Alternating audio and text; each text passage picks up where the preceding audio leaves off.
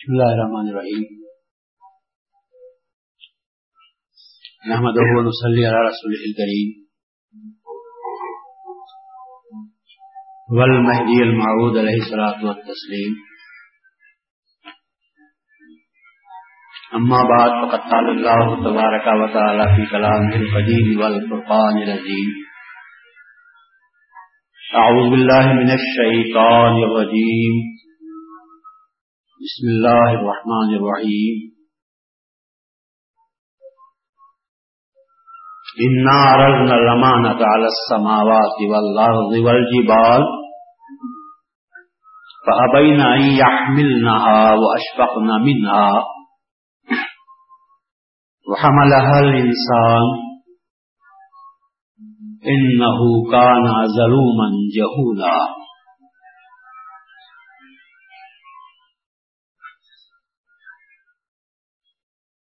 کل کی رات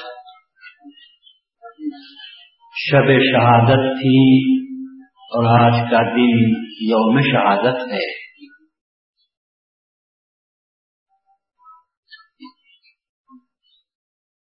شوال کی 14 تاریخ تھی.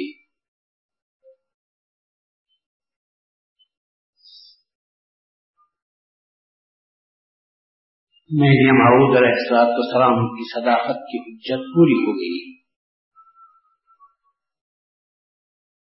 میاں نے 100 سروں کے ساتھ شہادت دی کہ مہدی اللہ کا سچا خلیفہ تھا. اس کی ذات برحق تھی، اس کی ہر بات برحق تھی، اس کی پیشین گوئی برحق تھی.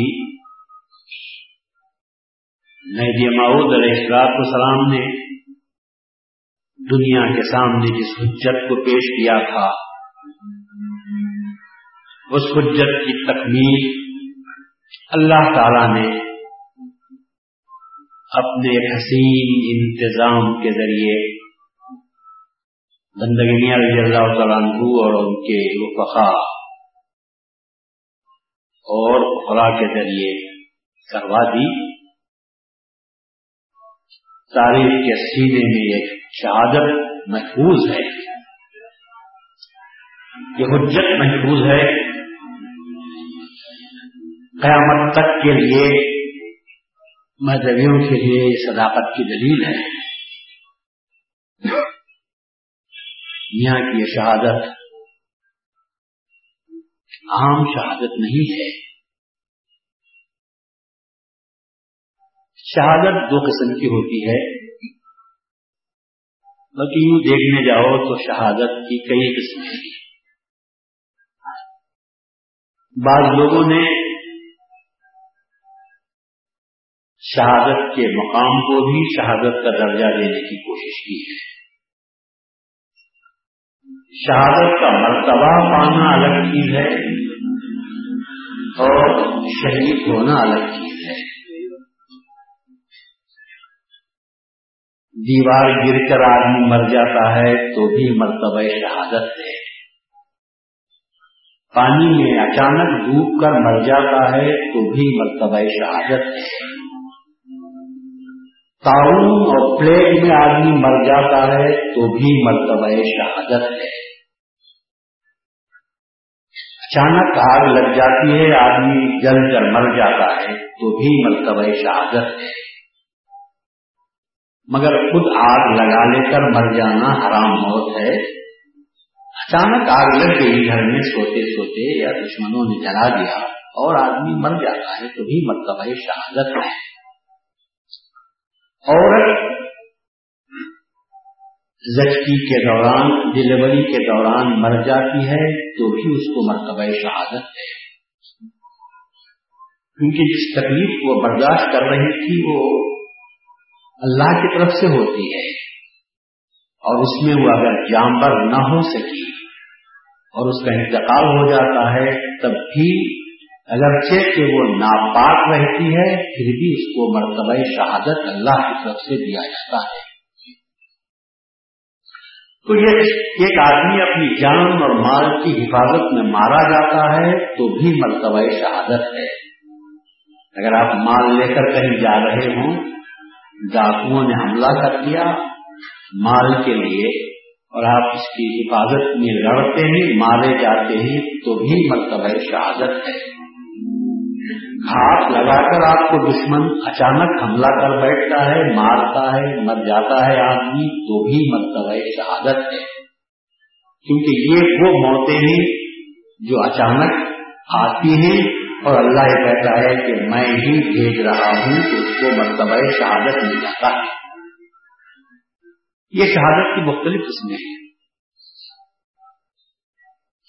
لیکن یہ شہادت وہ ہے کہ آدمی اللہ تبارک و تعالیٰ کے نام کو بلند کرنے کے لیے میدان جنگ میں اتر پڑتا ہے, حقانیت و صداقت کی حفاظت کے لیے اپنی جان کو حوالے کرتا ہے. یوں ہی نہیں کہ بھائی تو مجھے مارتا ہو تو مار لے, کوشش کرتا ہے حق کو بلند کرنے کی, اور اس کوشش میں اگر وہ مارا جاتا ہے تو اللہ کہتا ہے یہ شہید اعظم ہے, اس لیے کہ اس نے فقط زبان سے گواہی نہیں دی, اپنی جان سے گواہی دی. وہ جو کہتا تھا کہ اللہ ایک ہے, اس کا کوئی شریک نہیں, اللہ ہی بلند و بالا ہے, حق و صداقت ہی سب سے بڑی طاقتیں ہیں. تو اس کو ثابت کرنے کے لیے جب تلوار کی دھار پر اس کی رگ آ جاتی ہے گردن کی, تو وہ اپنے رگے گردن کی فکر نہیں کرتا بلکہ نام یا خدا کی عظمت کا خیال کرتا ہے, اور وہاں سے اپنی جان بچانے کے لیے پیٹ پھیر کر بھاگنا چاہتا. اپنی جان بچانے کے لیے تو بچا سکتا تھا, لیکن اس نے اس بات کو ترجیح دی کہ نہیں, نام یا خدا کے مقابلے میں میری جان کی کوئی حیثیت نہیں ہے, اللہ کی دی ہوئی جان اگر اللہ کے راہ میں دے دوں تو میں نے دیا ہی کیا. تو یہ تصور اس کا, اللہ تعالیٰ اس کو شہادت کے مقام پر رکھتا ہے, اور یہ کہتا ہے کہ یہ شہادت کا خون بھی اللہ تبارک و تعالیٰ قیامت کے دن میزان میں تولے گا, اور اس کو ہر قتلے کے عوض میں اس کو بدلہ دیا جائے گا. تو یہ شہادت کے مرتبے ہیں, مرتبے الگ ہوتے ہیں, اور مقام شہادت کا جو منصب ہے وہ اور ہوتا ہے. ایک تو یہ بات ہوتی ہے کہ بندہ اپنی طرف سے وقت کی نزاکت کو سمجھتے ہوئے, وقت کے موقع کو دیکھتے ہوئے, موقع شناسی کو سمجھ کے پیش نظر وہ اپنے آپ کو میدان جنگ میں لاتا ہے, یا دشمن اس کو میدان جنگ میں کھینچتا ہے تو وہ اپنی جان اللہ کے حوالے کر دیتا ہے. اس کا مقصد جانے کا میدان میں مرنا نہیں ہوتا, اس کا مقصد اللہ کے نام کو بلند کرنا ہوتا ہے, اور اس کوشش میں اگر اس کی جان جاتی ہے تو وہ جان کی پرواہ نہیں کرتا, بلکہ انجام سے بے خبر ہو کر وہ کوشش کرتا ہے, اللہ سے دعا کرتا ہے کہ باری تعالیٰ مجھے جینا ہی کچھ اہم نہیں ہے, مجھے تو تیرے نام کی عظمت زیادہ پسند ہے, اور تیرے نام کو باقی رکھنے کے لیے مجھ سے جو ہو سکا میں کر رہا ہوں, اگر تو میری جان بھی لینا چاہتا ہے تو میں دینے کے لیے تیار ہوں. اس کو شہادت کے نام سے یاد کرتے ہیں. یہ تو عام شہادت بھی, لیکن ایک شہادت وہ ہوتی ہے جس کو میں آج شہادت مخصوصہ کے نام سے یاد کرتا ہوں. یہاں کی شہادت کو شہادت عظما یا شہادت مخصوصہ کے نام سے جو یاد کرتے ہیں, اس کا سبب یہ ہے کہ میاں نے اپنی طرف سے میدان جنگ میں پیش ہو کر شہادت اپنا سر پیش نہیں کیا, بلکہ یہ وہ شہادت ہے کہ اللہ تبارک و تعالیٰ نے میاں کو اس شہادت کے لیے چن لیا تھا. ایک تو یہ کہ اللہ کی طرف سے یہ بات آئی تھی, اللہ تبارک و تعالیٰ نے مخصوص طور پر میاں کی شہادت کو, میاں کی ذات کو شہادت کے لیے چن لیا تھا. اور دوسری بات یہ ہے کہ یہ شہادت بندگینہ کی اپنے سر کی شہادت نہیں تھی, بلکہ بندگینہ رضی اللہ تعالیٰ اس مقام میں جو شہید ہوتے ہیں, اس میدان میں جو میاں اپنا سر دیتے ہیں, حقیقت میں یہ سر میاں نے اپنے خواہش سے نہیں دیا تھا, بلکہ ایک طرف تو اللہ تبارک و تعالیٰ کی طرف سے بات تھی, اور دوسری بات یہ تھی کہ حضرت مہدی موعود علیہ السلام کی یہ صفت خاصہ تھی, قاتلوا و قتلوا کی صفت مہدی موعود علیہ السلام سے آگاہ ہونا تھا۔ مہدی موعود علیہ السلام نے بیان قرآن پڑھتے ہوئے فرمایا فالذین ہاجروا شد، ہجرت کرنے کی جو بات تھی وہ مجھ سے پوری ہو چکی۔ وخرجوا من دیارہم شد، آپ نے فرمایا کہ گھروں سے نکالنے کی جو بات تھی وہ بھی مجھ سے پوری ہو گئی، وہ صفت کا اظہار مجھ سے ہو گیا۔ ووضو فی سبیلی شد، پھر آپ نے فرمایا کہ میرے راستے میں، اللہ یہ فرماتا ہے کہ میرے راستے میں ان لوگوں کو تکلیف دی گئی تو وہ بھی مجھ سے اور میری قوم سے پوری ہو گئی۔ اس کے بعد آیت کے حصے کو پڑھ کر آپ نے کہا وقاتلوا وقتلوا، فرمایا کہ یہ باقی ایماندار انشاءاللہ کا حشر، فرمایا کہ یہ صفت کا اظہار مجھ سے نہیں ہوا ہے، البتہ اللہ جب چاہے گا تو اس کا اظہار ہوگا۔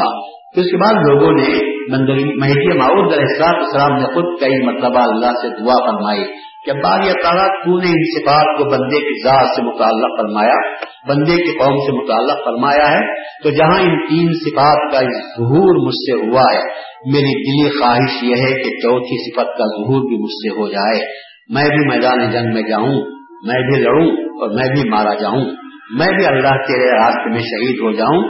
حکم خداوندی ہوا کہ ہم نے روز ازل یہ طے کر رکھا ہے کہ سیدین پر، خاتمین پر کوئی قابو نہ پا سکے گا، جہاں تک محمد مہدی اور محمد نبی اور محمد مہدی کا تعلق ہے کوئی ان پر قابو نہ پا سکے گا، کوئی ان پر قدرت حاصل نہ کر سکے گا۔ اس لیے ہم نے یہ طے کیا ہے کہ تیرے بدل میں سید خدمیر کو ہم چنتے ہیں، سید خدمیر کے ذریعے سے جو شہادت ہوگی وہ تمہاری شہادت ہوگی۔ تو اس اعتبار سے میاں کی جو شہادت ہے، میاں نے اپنے نفس کو پیش نہیں کیا تھا نفس کی جانب سے، بلکہ مہدی موعود نے بندگی میاں کو اس مقام پر رکھا اور بلا کر فرمایا تھا کہ بھائی سید خدمیر، یہ امانت کا بوجھ اللہ کے حکم سے میں تمہارے سر پر رکھ رہا ہوں۔ ایک مرتبہ بندگی میاں رضی اللہ تعالیٰ عنہ گزر رہے تھے، مہدی موعود علیہ السلام کی جب گزر پڑتی ہے بے ساختہ مہدی موعود کی زبان سے الفاظ نکلتے ہیں برسرعی سید جہاں جہاں خواہد شد، برسرعی سید جہاں جہاں خواہد شد۔ اس سید کے سر پر کیا کیا ہونے والا ہے، اس سید کے سر پر کیا کیا قیامت ٹوٹنے والی ہے۔ مہدی موعود نے بندگیاں کو دیکھ کر وہ پورا منظر یاد دلا دیا جو شہادت کے سلسلے میں، اخراج و ہجرت کے سلسلے میں مہدی موعود علیہ السلام کی مثال کے بعد بندگی میاں رضی اللہ تعالیٰ عنہ کے ذات پر، میاں کے ہمراہیوں پر جو آفتیں ٹوٹی جانے والی ہیں، توڑی جانے والے ہیں، ان تمام کو مہدی موعود نے اپنے دل کی نظروں سے دیکھ لیا تھا، جبھی تو کہا تھا کہ اس سید پر کیا کیا ہونے والا ہے۔ پھر آپ نے دوسری مرتبہ اظہار بھی فرما دیا کہ اس بار کو میں تمہارے حوالے کر رہا ہوں، ہوشیار باشے، سید حمید اور ہوشیار رہنے کی ضرورت ہے، اس لیے کہ یہ بار خاتم ولایت محمدی کے حسنات میں سے ایک حسنہ تمہارے حوالے کیا جا رہا ہے، خاتم ولایت محمدیہ میں کے اوصاف میں سے ایک صفت تمہارے حوالے کیا جا رہا ہے۔ اندازہ لگاؤ خاتم ولایت محمدی کے وصف کو، اوصاف میں سے ایک وصف کو کیا عام آدمی برداشت کر سکتا ہے؟ جو بار کے مہدی کا تھا اس بار کو بندگیاں بھی برداشت نہیں کر سکتے تھے، لیکن جب دینے والے نے دیا ہے تو میاں نے عرض بھی کیا کہا خنکار کہاں آپ اور کہاں میں، کہاں اس بار ولایت کے اس صفت کو میں لے کے چل سکوں گا، میں ناتوان ہوں، عاجز ہوں، فقیر ہوں، خاکسار ہوں، گنہگار ہوں، میں اس بوجھ کو کیسے لے کے چلوں گا، بہتر یہ ہے کہ مجھے آپ اس سے معاف رکھیں۔ تو اس وقت میں مہدی موعود نے فرمایا تھا میں بندگی میں نے جب کہا کہ میں اس کے قابل نہیں ہوں تو میاں بندگی مہدی موعود کا یہ جواب یاد رکھنے کے قابل کا ہے۔ مہدی موعود نے کہا تھا بندہ قابل ناقابل کو نہیں جانتا، اللہ کی عادت یہ ہے کہ قابل کو چھوڑتا نہیں اور ناقابل کو دیتا نہیں، تو میں کیا جانوں آپ قابل ہیں یا ناقابل ہیں۔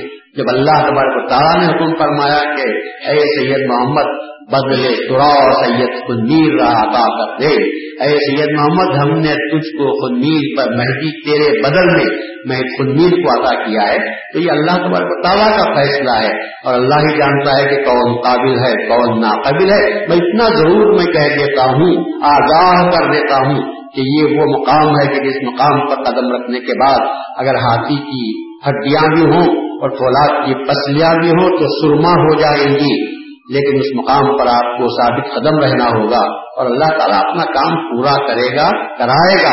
یقیناً حضرت بندگیاں رضی اللہ تعالیٰ عنہ نے انتہائی صبر کا مظاہرہ کرتے ہوئے اس شہادت کو انجام دیا اور انتہائی سنگین حالات میں ایک بادشاہ وقت سے ٹکر لے لینا, جزالی و جابر بادشاہ تھا, پوری گجرات کی سلطنت کا مالک بن بیٹھا تھا. ایک طرف تو علماء اور مشائخین دشمن ہیں اور آپ کے خلاف مختلف قسم کے غلط پروپیگنڈے نہ صرف میاں کے خلاف بلکہ مہدویوں کے خلاف مہدویت کے خلاف کرتے چلے جا رہے ہیں, بادشاہوں کا کان اس کے بھر رہے ہیں. ایسے وقت میں آپ اندازہ لگا سکتے ہیں کہ ایک حکومت کی پوری مشنری جب بندگیاں کے مقابل میں آ چکی ہوگی سب طرف سے کارندے کام کرتے ہوں گے, رہنے کے لیے جگہ تک آپ کو نہیں دی جاتی تھی. حد تو یہ ہے کہ ایک ایک نماز کو چار چار جگہ پر پڑھا جاتا تھا. ظہر کی تحیت الوضو کہیں پڑھتے ہیں تو سنت کہیں پڑھی جاتی ہے, کہیں فرض پڑھا جاتا ہے تو کہیں پھر سنت پڑھی جاتی ہے. ایک وقت نماز پڑھتے ہیں تو لوگ آ کر کہتے ہیں کہ بادشاہ کا حکم یہ ہے کہ آپ یہاں نہ رہیں, اخراج کا حکم آپ کے پاس آ چکا ہے. بندگیاں رضی اللہ تعالیٰ عنہ سر تسلیم خم کرتے ہیں, اس مقام کو چھوڑ کر دوسرے مقام پر چلے جاتے ہیں. وہاں نماز پڑھتے ہیں تو اس مقام سے بھی آپ کو نکالا جاتا ہے اور دوسرے مقام پر چلے جاتے ہیں. اندازہ لگاؤ کس قدر صبر کا مظاہرہ کیا ہوگا, کس قدر عظیمت کا مظاہرہ کیا ہوگا. بندگیاں اور آپ کے ساتھیوں نے ان سارے مظالم کو خندہ پیشانی کے ساتھ برداشت کرتے رہے. اور میں تو یہ کہتا ہوں کہ بندگیاں اگر چاہتے تو مقابلہ کر سکتے تھے. جب مہدی موعود نے فرمایا تھا کہ سارے سات مظفر بھی تمہارے مقابل میں آ جائیں تو پہلے دن تمہاری فتح ہوگی, اللہ تبارک و تعالیٰ اگر چاہتا تو مدد کر سکتا تھا. میاں یہ سمجھ رہے تھے کہ یہ اخراج نہیں کر رہے ہیں ایک مقام سے دوسرے مقام پر, بلکہ میری شہادت کی جو جگہ ہے اللہ تعالیٰ مجھے کھینچ کر وہاں پر لے جا رہا ہے. یہ دشمن سمجھ رہے ہیں کہ ہم اپنے مقام سے نکال رہے ہیں, میاں سمجھ رہے تھے کہ یہ دشمنوں کی کیا ہمت و طاقت کہ ہمارے مقابل میں آ جائیں. لیکن جب وہ کرنے والا ہی چاہتا ہے اور مجھے نکال رہا ہے پھر ایسی صورت میں مجھے نکل جانا چاہیے. اس مقام سے ہر مقام سے باپ کو اخراج کیا جاتا ہے, اس مقام سے آپ نکلتے ہیں اور پھر پہنچ جاتے ہیں اس مقام پر جس کو ہم کانگیر اور سدراسن کے نام سے یاد کرتے ہیں, جہاں پر بندگیاں رضی اللہ تعالیٰ عنہ کی جنگ ہونی تھی. پہلی جنگ جو تھی وہ بدر ولایت تھی جو بدر نبوت کے جواب کے طور پر تھی, اور دوسری جو جنگ تھی وہ آپ کی شہادت کا مقام تھا. جس طرح بدر نبوت میں اللہ تبارک و تعالیٰ نے رسول اللہ صلی اللہ علیہ وسلم کو 313 افراد کے ساتھ جب رسول اللہ جنگ لڑ رہے تھے اور آپ صحابہ ڈرے ہوئے تھے, اپنے سامنے اپنے مقابل میں اپنے سے زیادہ فوج کی تعداد کو دیکھ کر مسلمانوں کے دل میں گھبراہٹ, خوف اور ڈر پیدا ہو گیا تھا. اور ان کے پاس ہتھیار بھی نہیں تھے, سامان بھی نہیں تھا, کھانے پینے کی بھی تکلیف تھی, کوئی مال فنڈ بھی ان کے پاس موجود نہیں تھا, مدینے سے کوئی کمک بھی آنے والی نہیں تھی. تو ان حالات میں مجبور کر دیا تھا. اس مقام پر ڈیرا ڈالا تھا, وہ ایسا نشیبی علاقہ تھا کہ وہاں پر ریت کا علاقہ تھا جس کی وجہ سے پاؤں فوجیوں کے, فوجی تو نہیں کہتا جو مسلمان تھے رسول اللہ کے ساتھ, ان کے پاؤں پھسلتے اور دھنستے ہوئے چلے جا رہے تھے. پانی کی تکلیف کا یہ عالم تھا کہ لوگوں کو وضو کرنے کے لیے پانی نہیں تھا, پینے کے لیے بھی آپ کے پاس پانی نہیں تھا. اس مقام پر آپ کا پڑاؤ اس لیے ڈالنا پڑا تھا کہ کافروں کی فوج نے پہلے سے آ کر اس مقام پر قبضہ کر لیا تھا جو بالکل مسطح سرزمین تھی. اس مقام پر قبضہ کر لیا تھا جہاں پر پانی کی بہتات تھی. بدر کہتے ہیں اس کنویں کو, اس چشمے کو جہاں سے پانی خوب نکلا کرتا تھا. کافروں نے پہلے سے اس پر قبضہ کر لیا تھا اور مسلمانوں کے پاس پانی کی بہت قلت تھی, بہت زیادہ قلت تھی. اس مقام پر, اس موقع پر مسلمان بہت گھبرا رہے تھے. رسول اللہ صلی اللہ علیہ وسلم نے مسلمانوں کے چہروں کو دیکھا خوف، مایوسی، ڈر اثرات موجود تھے، حالانکہ جنگ کے لیے مناسب نہیں تھا۔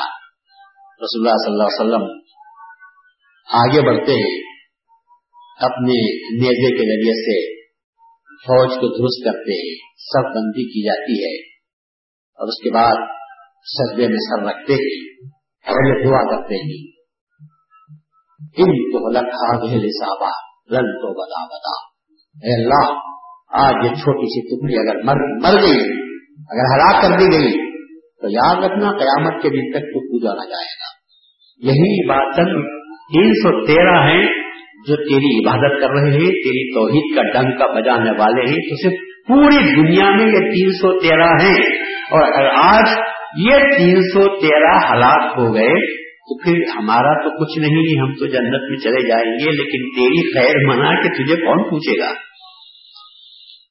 میرے بعد کوئی پیغمبر بھی آنے والا نہیں ہے، تم نے مجھے خاتم النبیین بنا دیا ہے، تو اب کیا حالت ہوگی۔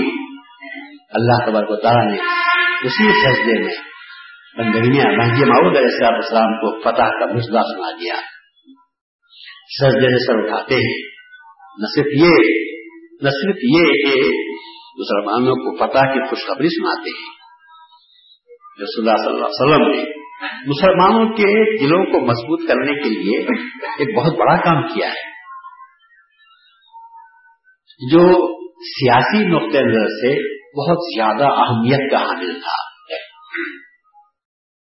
حالات نامناسب ہونے، اب ایسے میں فوج کا کمانڈر، جنرل، لیڈر سجدے میں سر رکھا، سر کو اٹھایا اور اتنا کہہ دیتا ہے کہ لوگوں ڈرو مت،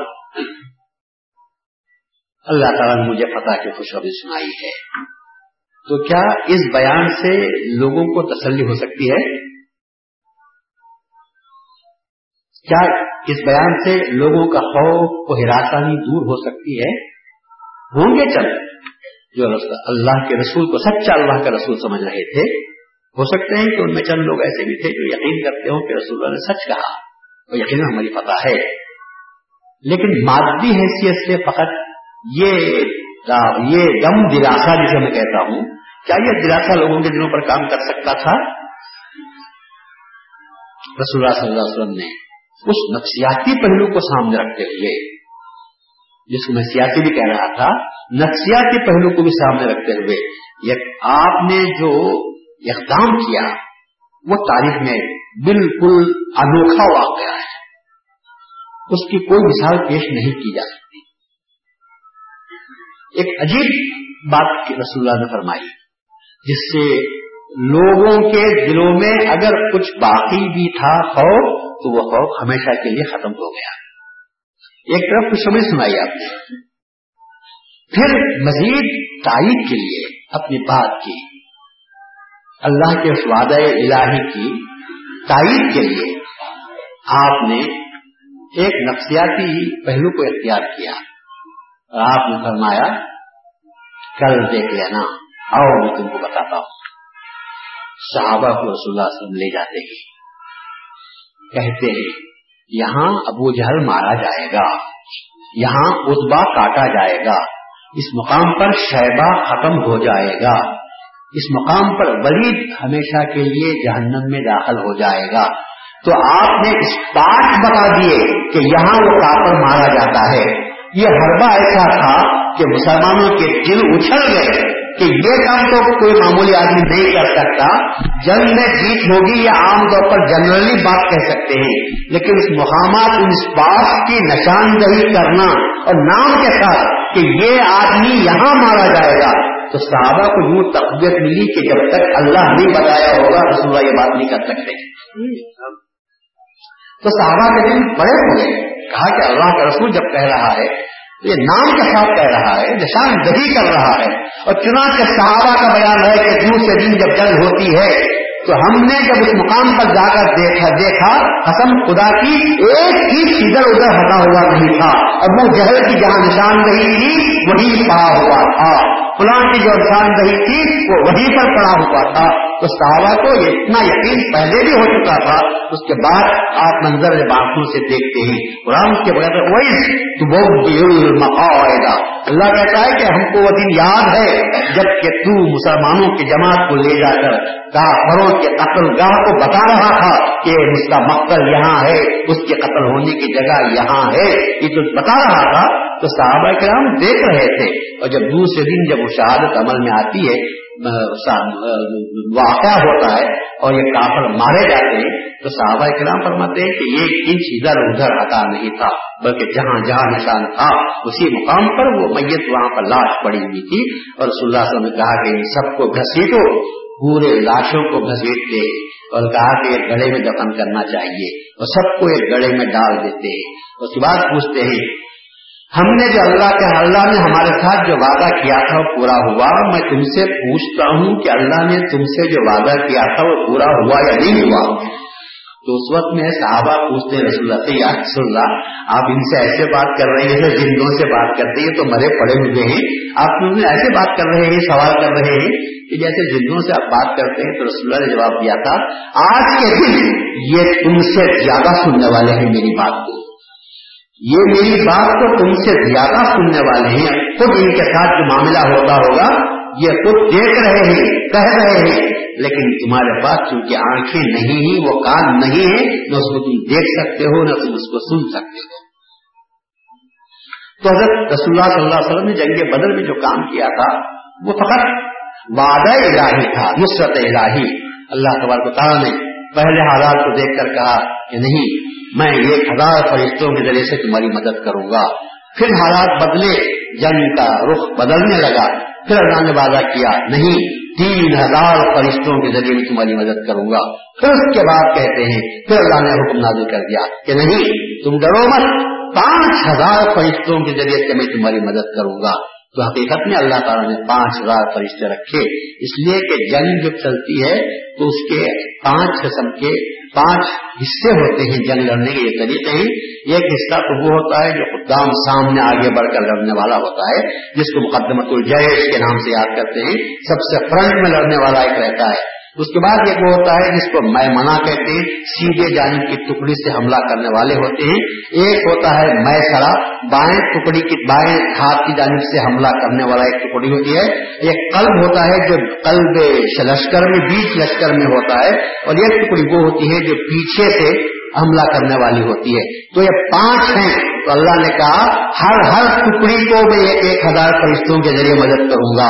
5000 فرشتے, اور وہ فرشتے بھی نشان زدہ ہوں گے, ایسے فرشتے ہوں گے کہ جن پر نشان لگے ہوئے ہوں گے, تم دیکھ لینا کہ وہ تمہاری مدد کرتے ہوں گے. اچنا کے بدر نبوت میں وہی ہوا جو 5000 فرشتے نشان زدہ گھوڑوں پر آتے ہیں, اور سفید ان کی پگڑیاں سفید تھی, سفید شملے باندھے ہوئے تھے, اور وہ حملہ کرتے ہیں. اور مسلمان یہ کہتے ہیں کہ کسی کافر کو ہم تاکتے تھے, اور جب حملہ کرنے کے لیے جاتے تھے تو اس کی گردن کٹی ہوئی نظر آتی تھی, ہم پریشان ہوتے تھے, ارے میں تو آیا ہوں مارنے کے لیے لیکن یہ خود بخود مر گیا ہے. جب اس کی اطلاع رسول اللہ کو دی تو رسول اللہ نے فرمایا کیا میں نے تم کو نہیں کہا تھا کہ اللہ فرشتوں کے لیے تمہاری مدد کرے گا؟ تم کو لڑنا ضروری ہے, آگے بڑھنا ضروری ہے, باقیہ کام تو اللہ خود کر لینے والا ہے. اللہ نے کامیابی عطا فرما دی. تو وہ بدر نبوت تھی کہ جس میں اللہ تعالیٰ نے اپنی نصرت ان کے مسلمانوں کے حوالے کر دی تھی, جس کی وجہ سے مسلمانوں کو کامیابی نصیب ہوئی. ورنہ 313 کی کیا مجال کہ 1000 دشمن, وہ بھی دشمن جو لوہے میں ڈوبا ہوا ہے, ہر قسم کے اس وقت کے عصری ہتھیار آلات سے, ہر سے عصری ہتھیاروں سے لیس ہے, اور یہ مقابلے میں آنے والے کتنے ان کے پاس تھے؟ ان کے پاس تو 7 تلواریں تھیں اور 8 گھوڑے ان کے پاس تھے. یہ اس کا مقابلہ کیا کر سکتے تھے؟ ان کے پاس تو بانس تھے جس کو چھیل کر انہوں نے نیزے کی شکل بنا لی تھی. تو یہ ان کے مقابلے میں لڑ بھی نہیں سکتے تھے, مگر اللہ کو بتانا منظور تھا کہ نہیں, اب باطل کی لڑائی سامان سے نہیں ہوتی, ایمان سے ہوا سکتی ہے. اور جب ایمان کا جذبہ جاگ جاتا ہے تو پھر تعداد کو مت دیکھو, عدد کو مت دیکھو، مدد کو دیکھو، کیونکہ اللہ نے عدد کو عدد کے ذریعے سے مدد نہیں کی، بلکہ اللہ نے اپنی مدد کے ذریعے سے تمہاری مدد فرمائی ہے، بشرطے کہ تم مگر ثابت قدم ہو۔ آج بھی اگر مذہبی اپنے عقیدے پر ثابت قدم ہے، یاد رکھو کوئی دشمن آپ پر قبضہ نہیں پا سکتا۔ اللہ تبارک و تعالیٰ ہماری مدد کرے گا، جیسا کہ مدد کرتا آیا ہے، پر ہم کو آگے بڑھنا ہے، ہم کو ثابت قدمی کے ساتھ رہنا ہوگا۔ اگر ہم ڈر جائیں، اگر ہم مروب ہو جائیں، پھر اس صورت میں ہم دبو ہو جائیں گے، ہم دبکے بن جائیں گے۔ ہم کو دبکے بننے کی ضرورت نہیں ہے، نصرت الہی کا وعدے آج بھی موجود ہیں۔ ان تنصر اللہ ینصرکم، اگر تم اللہ کی مدد کرو گے تو اللہ تمہاری مدد کرے گا۔ تو مفسرین لکھتے ہیں کہ جب اللہ کو مدد کی کیا ضرورت ہے، تو جواب دیتے ہیں اللہ کو تو مدد کی ضرورت نہیں، اللہ کے دین کو مدد کرنے کی ضرورت ہے، اللہ کے دین کو قائم کرنے کی ضرورت ہے۔ جب تم اللہ کے دین کو مضبوطی کے ساتھ پکڑے رہو، وہ تم نے دین خدا کی نصرت کی۔ اور جب ایسی حالت ہوتی ہے تو تم قسم پرسی کی حالت میں ہو، تم بیچارگی کی کیفیت میں ہو، تم بے بسی کے عالم میں ہو، تو تم بے بس مت سمجھو اپنے آپ کو، اللہ تبارک و تعالیٰ فرشتوں کے ذریعے سے تمہاری مدد کرے گا۔ دل میں تقویت کا پیدا ہو جانا ہی فرشتوں کے ذریعے سے مدد کرنے کے برابر ہو جاتا ہے۔ آدمی کا دل جب جوان ہو جاتا ہے، آدمی کے دل میں جب دیکھ کر کہتے ہیں کہ یہ میرے سامنے کیا کر سکیں گے، ہمارے پاس جو ایمانی قوت ہے، ہمارے پاس جو حقانی طاقت موجود ہے، اس کے سامنے شیطانی طاقت کچھ بھی کر نہیں سکتی۔ یہ جو دل کا جذبہ ہے، یہ جذبہ آدھی کامیابی تو خود یہ پیدا کر دیتا ہے، اور تھوڑا ہاتھ پاؤں ہلائیں گے تو دوسرے بھی بھاگ جاتے ہیں، وہاں پر وہ ٹک نہیں سکتے، اس لیے کہ ان کو آخرت کی امید نہیں ہے، اور ہمارے پاس آخرت کی امید ہے۔ ان کو بدلہ ملنے کی کوئی توقع نہیں ہے، اور ہم کو بدلہ ملنے کی توقع ہے۔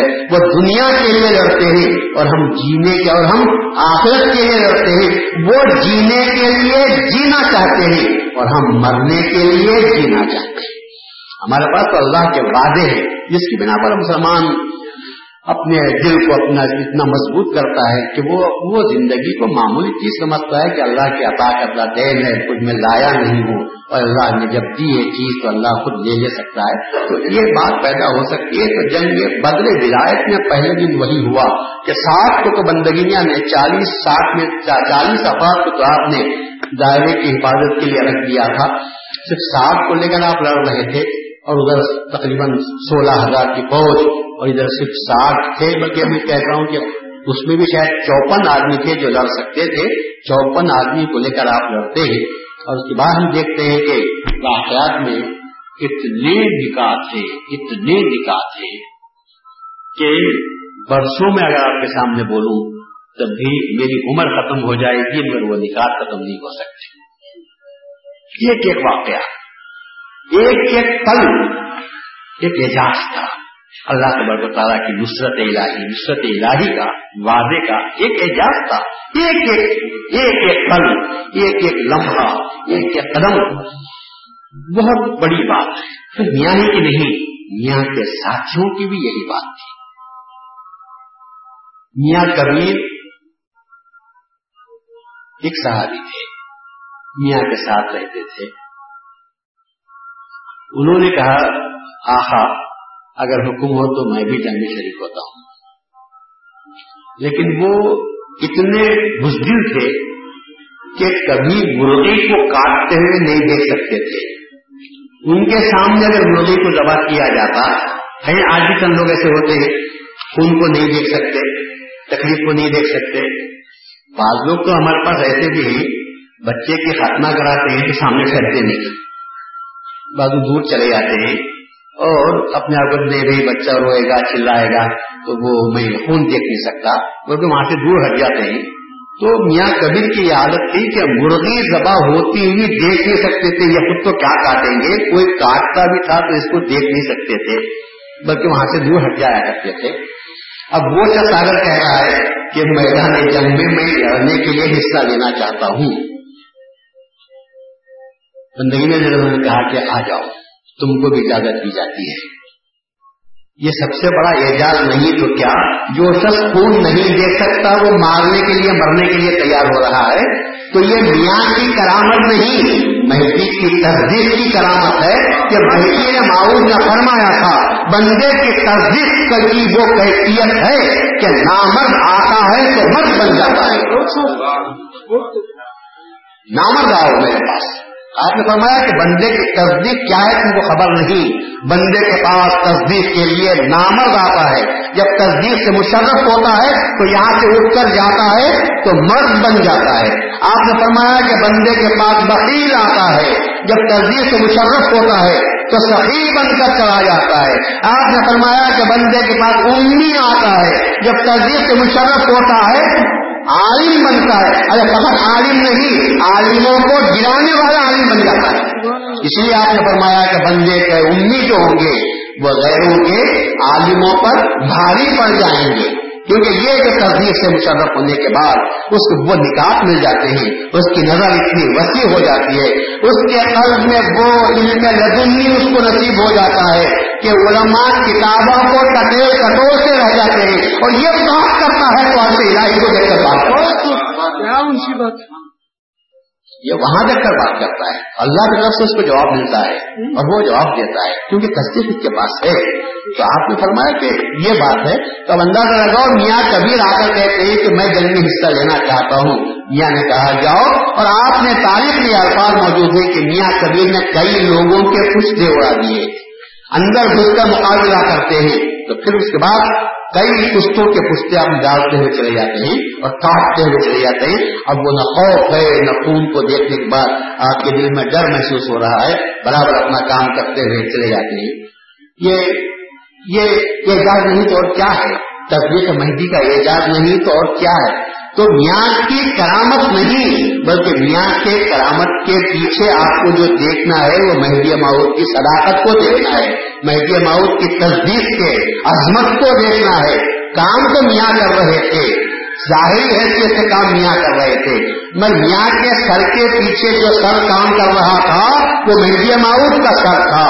بات زبان میاں کی کہتے ہوں گے لیکن جو بات تھی زبان بندگیاں سے مہدی کی حجت پوری ہوتی چلی جا رہی تھی، خون بندگیاں سے مہدی موعود کی شہادت ہوتی چلی جا رہی تھی، سر کٹ رہا تھا بندگیاں کا اور اعجاز کا، حجت پوری ہو رہی تھی تو مہدی موعود کی دلیل، مہدی موعود کی حجت پوری ہو رہی تھی۔ اس لیے یہ شہادت ہے اس کو ہم جو جاری رکھتے ہیں صرف اس لیے جاری رکھتے ہیں تاکہ 11 مہینے سے سارے 11 مہینے دنیاوی لوگوں سے ملتے جلتے دنیا کے کاروبار کرتے ہوئے غیروں سے اختلاف کی بنیاد پر وہ جو کبھی دھول دلوں پر بیٹھ جاتی ہے تو یہ 14 دنوں میں ہم بہت پھونک مارتے ہیں۔ آپ کے پاس تو چنگاری موجود ہے ایمان کی، مگر جب رات بیٹھ جاتی ہے تو اس کی وجہ سے فوراً پھر بھی کچھ کرنی کم ہو جاتی ہے۔ ہمارا کام ایمان عطا کرنا نہیں ہوتا، ایمان کی تصدیق مہدی سے آپ کو مل چکا ہے، البتہ جو رات بیٹھی رہتی ہے یہ 14 دنوں میں ہم پھونک مار لیتے ہیں، پھر وہ رات نکل جاتی ہے اور اندر کے جو شعلے ہیں وہ تپتے ہوئے جاتے ہیں۔ پھر 1 سال تک اللہ تبارک و تعالیٰ اس کو پورا رکھتا ہے، جلاتے ہوئے رکھتا ہے، پھر جب راحت آتی ہوگی، دھول آ جاتی ہوگی، گرد و غبار اڑتا ہوگا تو پھر چودہ شوال آ جاتے ہیں اور 14 دنوں میں پھر ہم اس بات کا اہتمام کر لیتے ہیں۔ آپ دیکھتے ہیں اونٹ دینے کے لیے مسجد میں صحنت میں انگار لاتے ہیں، اگر کسی کا انتظار ہو تو ہم دیکھتے ہیں کہ آپ تو پوری ہے مگر رات اس پر جمع ہوتی ہے، لوگ کہتے ہیں ذرا پنکھا لاؤ، یہ جو پنکھا لاتے ہیں کاہے کے لیے؟ تاکہ وہ رات ہو جائے اور پھر سے انگار پوری پیدا ہو جائے، بس تھوڑی دیر پنکھا مارا کہ دھول اڑ گئی، رات ختم ہو گئی اور اندر سے انگار کے شعلے نکلتے ہیں۔ تو 14 دنوں میں ہم کچھ نہیں کرتے، پنکھا مارتے رہتے ہیں، مگر کچھ لوگوں کو پنکھا مارنا بھی پسند نہیں ہے۔ وہ کہتے ہیں کہ تم دھول اڑاتے ہو تو ہماری آنکھوں میں آ جاتی ہے، تمہاری آنکھوں میں، ذرا دور بیٹھ جاؤ، آپ ذرا دور ہو جاؤ۔ ہم نوجوانوں کو اگر تیار کرتے ہیں ان کے دلوں میں جو شعلے ایمان کے موجود ہیں، خدا نخواستہ اگر بچوں ایسے رہ گئے تو بج جانے کا جو اندیشہ ہے ہم اس کو برداشت نہیں کر سکتے, اس لیے ہم پنکھا مار دیتے ہیں, ہر سال پنکھا مارتے ہیں تاکہ وہ رات ذرا ہٹ جائے اور پھر سے نوجوانوں کے ایمان سینوں میں جو ایمان کی چنگاریاں ہیں وہ شعلہ جبارہ بن جائیں اور دیکھنے والے کو کہہ دیں خبردار ہم آپ کے شعلے ہی قریب نہ آنا ورنہ جلا کر بھی رات کرنے والے ہیں. تو اس کی بات پیدا ہو جائے تو پھر دشمن بھی آپ پر حملہ نہ کر سکے گا.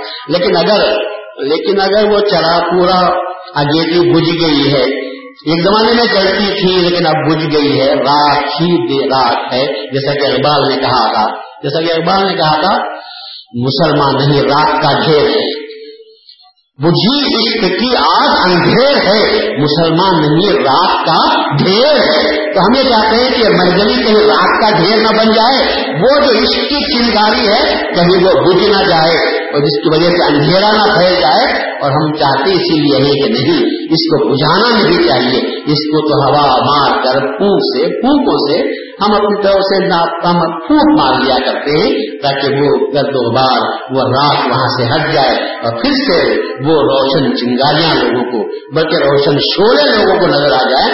اور وہ اس کے بعد یہ ہوتا بھی ہے کہ چونکہ قوم بڑھتی جاتی ہے, زمانہ بڑھتا جاتا ہے, 40 سال سے میں تقریباً کام کر رہا ہوں, کیا 40 سال سے یہی بچے آتے ہوں گے, کتنے ایسے ہوں گے جو بوڑھے ہو گئے, اس کے بعد میں نئی نسل آئی. تو ہر سال ہم جو وہ کام کرتے ہیں تو اس لیے کرتے ہیں تاکہ نئی نسل جب سامنے آئے گی تو 10-12 سال کے آج بچے ہیں, اس کے بعد جب 15-16 سال کے ہوں گے وہ بچے آئیں گے تو ان کو مذہبیت کو معلوم ہو سکے گی کہ ہمارا مذہب کیا ہے, ہماری ملت کیا ہے. اس لیے ہر سال کوشش کرتے ہیں. لوگ یہ کہتے ہیں کہ بھائی ایک مرتبہ شہادت پر یہ ہو گیا, بار بار سنانے کا کیا مقصد ہے, کیوں ہر سال انتظام کرتے ہیں وہی واقعات پھرا کر بولتے ہیں. میں پوچھتا ہوں اگر یہی بات ہے تو نماز میں بھی سورہ فاتحہ بار پھرا کر کیوں پڑھتے ہیں؟ سورہ فاتحہ کسے یاد ہے روزانہ, اور وہ بھی ہر نماز میں, وہ بھی ہر رکعت میں. سورہ فاتحہ ہے سر, جو 4 سال کے بچے کو بھی یاد ہے, بسم اللہ پڑھاتے ہیں تو سورہ فاتحہ یاد ہو جاتی ہے. تو سورہ فاتحہ نماز میں پڑھنے کی کیا ضرورت ہے؟ اللہ کو بول دینا اللہ اکبر ثنا یاد ہے, اللہ کو وہ بھی یاد ہے, فرشتے لکھ لیجیے ہاں ثنا کا ایٹم ہو گیا ڈو لکھتے ہیں, ایک مرتبہ لکھنے کے بعد میں نیچے کے پورے صفحے میں ڈو ڈو ڈو لکھ کے چلے جاتے ہیں, لکھنے کی ضرورت نہیں, وہ جو ہے وہی ہے. فجر کی نماز میں پڑھ لیے, عشاء تک ڈوب ڈوب ڈالے گا پر اس میں بول دیے سنا, اس کے بعد میں تعاوذ تسمیہ سورہ فاتحہ. اب یہاں ضم سورہ بدل بدل کر پڑھنا پڑتا ہے, کوئی ایک آدھ سورہ پڑھ لیے, پھر اس کے بعد میں رکوع, وہی سبحان ربی العظیم پڑھنے کی ضرورت ہے بار بار, کوئی ایک مرتبہ ظہر فجر میں پڑھ گیا تو عشاء تک چلا سکتے ہیں, آپ کی نماز ہوگی. اللہ نے کہا تم کو یاد ہے, پڑھتے ہو, پڑھنے میں کام عرض ہے, پڑھو, اس لیے پڑھو کہ تم تو پڑھتے ہو گے لیکن آئندہ آنے والی نسل کو بھی سبق سکھانا ہے, تم پڑھتے ہو گے فرض اسی لیے قرار دیا, ہر نماز پڑھنے والے کو پڑھنا پڑے گا. تو جو بچے بڑے ہو کر آتے ہیں ان کو بھی تعلیم دینی ہے, تو اس طرح قصہ چلتا رہتا ہے, ورنہ وہ بات ختم ہو جائے گی تو نیو جنریشن ختم ہوگا تو بھگوان کو یاد بھی نہیں رہے گا. یہ سورہ فاتحہ پڑھنا ہے تو برابر بچے پڑھتے ہوئے جائیں گے. تو شہادت کے عمل کو بھی ہم اسی لیے عمل کو ظاہر نہیں کرتے, واقعات کو اس لیے سناتے رہتے ہیں. مہدی موعود کی تعلیمات کو لوگ یہ اعتراض کرتے ہیں کہ تم بھی ثبوت کے محض زیادہ پیش کرتے ہیں, کیا ضرورت ہے ثبوت پیش کرنے کی, اور کس کے سامنے پیش کرتے ہیں ثبوت محض, تو غیر محضروں کے پاس جا کر بولنا چاہیے, اپنے محضروں میں بیٹھ کر یہ اپنی شان بگاڑ لیتے ہیں, اپنے محضروں میں بیٹھ کر مہدی کا ثبوت پیش کرتے ہیں. یہ بھی سوال کرتے ہیں, کر رہے ہیں کہ بولو کرتے ثبوت محض پیش کرتے ہیں, کیوں بار بار پیش کرتے ہیں, کیا ضرورت ہے ثبوت پیش کرنے کی, کس کے سامنے پیش کرتے ہیں, جو مذہبی ہیں ان کے سامنے ثبوت پیش کرتے ہیں ایک, اور دوسرا یہ کہ ایک مرتبہ پیش کر دیا بس ہے, بار بار کیوں پیش کرتے رہتے ہیں, یہ بھی اعتراض کیا جاتا ہے. خیر میں جواب تو علمی حیثیت سے دیتا ہوں مگر ایک آج کل کے عملی حیثیت سے جواب دیتا ہوں کہ تبلیغی جماعت جو جا کر دعوت سراج دیتی ہے, کسے دعوت سراج دیتی ہے, مشرکوں کو دیتی ہے, کسے دیتی ہے, یہودیوں کو, نصرانیوں کو, کسے دیتی ہے, مسلمانوں نے بھی کہاں دیتی ہے, مسجد میں جو لوگ جمع ہوتے ہیں ان کو بولتے ہیں اب لوگ ان سے پوچھیں گے بھائی مسلم تو ہم ہیں, ہم کو دعوت و شراب دینے کی کیا ضرورت ہے, کوئی ان کو کہنے کے لیے تیار ہے, کوئی جا کر وہاں پر بولے گا. وہاں تو بھاگ بھاگ کر جا رہے ہیں, بڑا اچھا کام کر رہے ہیں, بڑا اچھا کام کر رہے ہیں, جاتے رہتے ہیں اور ان کے سامنے ساتھ دیتے ہیں, وہ کہتے ہیں کہ بڑا اچھا کام کر رہے ہیں. وہ جو کام کر رہے ہیں نماز کا جو کہ رکن ہے, ایمان کا رکن ہے, وہ اس کے لیے تو اچھا, اور ہم ایمان کا کام کر رہے ہیں تو یہ کام برا ہو جائے گا. پہلے ایمان ہوگا تو نماز قائم ہوگی, ایمان نہ ہوگا تو نماز کہاں سے قائم ہوگی. تو مذہبیوں کو بھی ہم ثبوت اس لیے دیتے ہیں تاکہ جن کو ایمان نہ ہو ان کو ایمان مل جائے, تاکہ ان کا ایمان اگر پھسا ایمان ہے تو دلیل سننے کے بعد ان کا ایمان مضبوط ہو جائے. اگر ایمان فقط اپنی حد تک رہا اور اگر ہمارے بیان سننے کے بعد ایمان قوی ہوگا تو دوسرے کے سامنے بولنے کے بھی قابل پیدا ہو جائیں گے اور کہہ سکیں گے کہ نہیں ہمارے پاس اس کی بات کی دلیل موجود ہے. تو یہ تمام باتیں رہتے ہیں مہذبیوں کے سامنے بولنے کے, اور آپ یہ کہتے ہیں کہ غیر مہذبیوں میں جا کر کرنا چاہیے, تو میں آپ کو جواب دیتا ہوں اس کا. چلو دائرے میں ہم بیان کرنا بند کر دیں گے, سیلواڑی بھی کریں گے. میں الزام کون کرے گا سیلواڑی میں, سیلواڑی میں الزام کون کرے گا, میں کروں. یہ کام آپ کرو, سیلواڑی میں جیسا آپ رکھو میں تحریر کرتا ہوں. اگر میں تحریر نہیں کیا تو پھر میرے پر الزام. قلعے میں کون کرے گا کام, میں کروں. آپ تماشا دیکھتے بیٹھے رہیں گے یہاں اور میں اکیلا کام کروں. آپ آئیے, آپ کام کی کوشش کیجیے جیسا آپ وہاں رکھ پائیے. بنگلور میں آپ رکھ پاتے ہیں تو میں جا کر کرتا ہوں, جہاں کرتے ہیں تو میں نام نامی مہدی مود پیش کرتا ہوں. تعلیمات اگر پوچھتے ہیں میں جواب دیتا ہوں اس کا.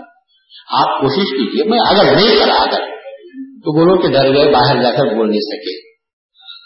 آپ کو کچھ بھی نہیں کرتے, ہاں کرتے ہیں ایک ہی کام کرتے ہیں, کرنے والے کو کرنے نہیں دیتے, نہ خود کرتے ہیں نہ کرنے والوں کو کرنے نہیں دیتے. اور سچی بات تو یہ ہے کہ یہاں بیٹھے ہوئے جتنے لوگ ہیں کل اللہ پر سے 14 دن سننے کے بعد تو میں آپ کو یقین کے ساتھ کہتا ہوں, اتنی بڑائی بیان نہیں کرتا, یقین کے ساتھ کہتا ہوں کئی لوگ نوجوان میرے پاس ایسے ہیں ان کا نام لے کر میں بول سکتا ہوں, وہ کہہ رہے تھے کہ میاں ہم تو تبلیغی جماعت کے حوالے ہو گئے تھے, ہم جماعت اسلامی کے حوالے ہو گئے تھے. ایک مرتبہ گزر رہا تھا, آپ کی آواز آئی تو میرا رک گیا, اس کے بعد سنا تو پھر مسجد میں قدم رکھا. کچھ ایسا خستہ ہوا کہ آج جو میں مہذبی ہوں یا آپ کے بیان کے توفیق سے مہذبی ہوں. ایسے کئی لوگ نوجوان ہیں, میں نام لے کر ان کو بولنا نہیں چاہتا, مگر میرے پاس لکھے ہوئے ہی وہ نام میرے دل میں لکھے ہوئے ہیں. کئی لوگ ایسے مجھے کہہ رہے تھے کہ ایک مرتبہ بیان کو سننے کے بعد جذبہ ہوا. کچھ لوگ تو ایسے رہے جو بنگلور سے آتے تھے, کچھ لوگ تو ایسے ہیں جو مزدور سے آتے تھے, جو کہہ کر آتے تھے کہ آپ کے بیان رات ہوتی ہے تو فوراً کیا ہوتا ہے, یعنی آج کیا ہوتا ہے چلیں گے. اور اللہ تعالیٰ سے آج جو مہذبی ہوں, گھروں میں مجھے دعوت دے کر پھول کا ہاتھ پہنا کر کہا اس لیے کہ آج میں مہذبی ہوا ہوں تو آپ کے بیانوں کی وجہ سے ہوا ہوں. اب بتاؤ میں اگر بیان نہ کروں تو مہذبی بچے کہاں جائیں گے, کس سے سبق حاصل کریں گے. سوال کرتے ہیں تو جواب دیا جاتا ہے, جانا ہے تو چلے جاؤ سیدواری کو. یہ کوئی جواب ہو سکتا ہے, یہ بھی کوئی جواب ہو سکتا ہے. بچے ہمارے ہیں, بچوں میں کوئی ضدی بھی ہو سکتا ہے, کوئی ذرا سختی سے پوچھنے والا بھی ہو سکتا ہے, کچھ نرمی سے پوچھنے والا بھی ہو سکتا ہے. ہم کو چاہیے کہ ان کو جواب دے. ساتھ پر حملہ ہوتا ہے تو ہم بکھر جاتے ہیں, اور دین کے بارے میں سوال ہوتا ہے تو ہم کو رشتہ ہوتا ہے. کیا ہم خاموش اختیار کر سکتے ہیں؟ یعنی نوجوان جو بیٹھے ہوئے ہیں اگر کسی قسم کا سوال کریں مہذبیت کے بارے میں جو غیر ان کے سامنے کرتے ہیں, اگر ہم ان کا جواب نہ دیں گے تو کیا سمجھیں گے؟ وہ یہی سمجھیں گے یہ باپ دادا کے لے کر چل رہے ہیں, ان کے پاس کوئی ٹھوس بنیاد نہیں ہے, یہ لے کر چل رہے ہیں. بس ہم کو بھی اسی جگہ پر لے جانا چاہتے ہیں, ہماری آنکھیں کھل گئی ہیں, ہم باہر جاتے ہیں, لوگوں سے ہم ملتے ہیں. تو وہی صورت میں جب وہ سوال کریں گے تو ہم کو ٹھوس جواب چاہیے. ہم پہلے مطمئن ہو جائیں گے تو ہم خود مہذبی ہوں گے, پھر ہم دوسروں کو دعوت دینے کے موقع میں آ جائیں گے.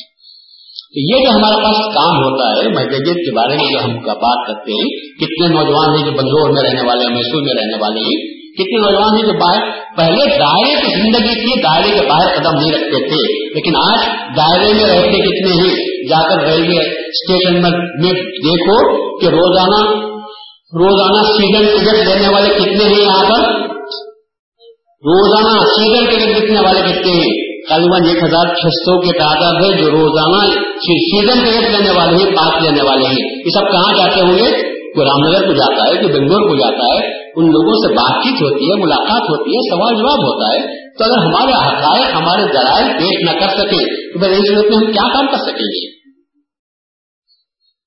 تو ہم جو کام کرتے ہیں، مہذبیت کے ذرائع جو پیش کرتے ہیں، اسی لیے ذرائع پیش کرتے ہیں تاکہ ایمان، اگر تقلیدی ایمان ہے تو وہ تقلیدی ایمان تحقیقی ایمان میں بدل جائے، تحقیق بھی ہو جائے۔ تو پھر ایمان کے بارے میں ہو کہ نہیں کیوں کر رہے ہیں، تو نہیں ہمارے باپ دادا کر رہے تھے، ہم بھی کر رہے ہیں، یہ بات پیدا نہ ہو، بلکہ ہمارے پاس دلیل ہو، قرآن و حدیث کی بات ہو، دلیل ہو، تو ہم اس کو دنیا کے سامنے پیش کر سکتے ہیں۔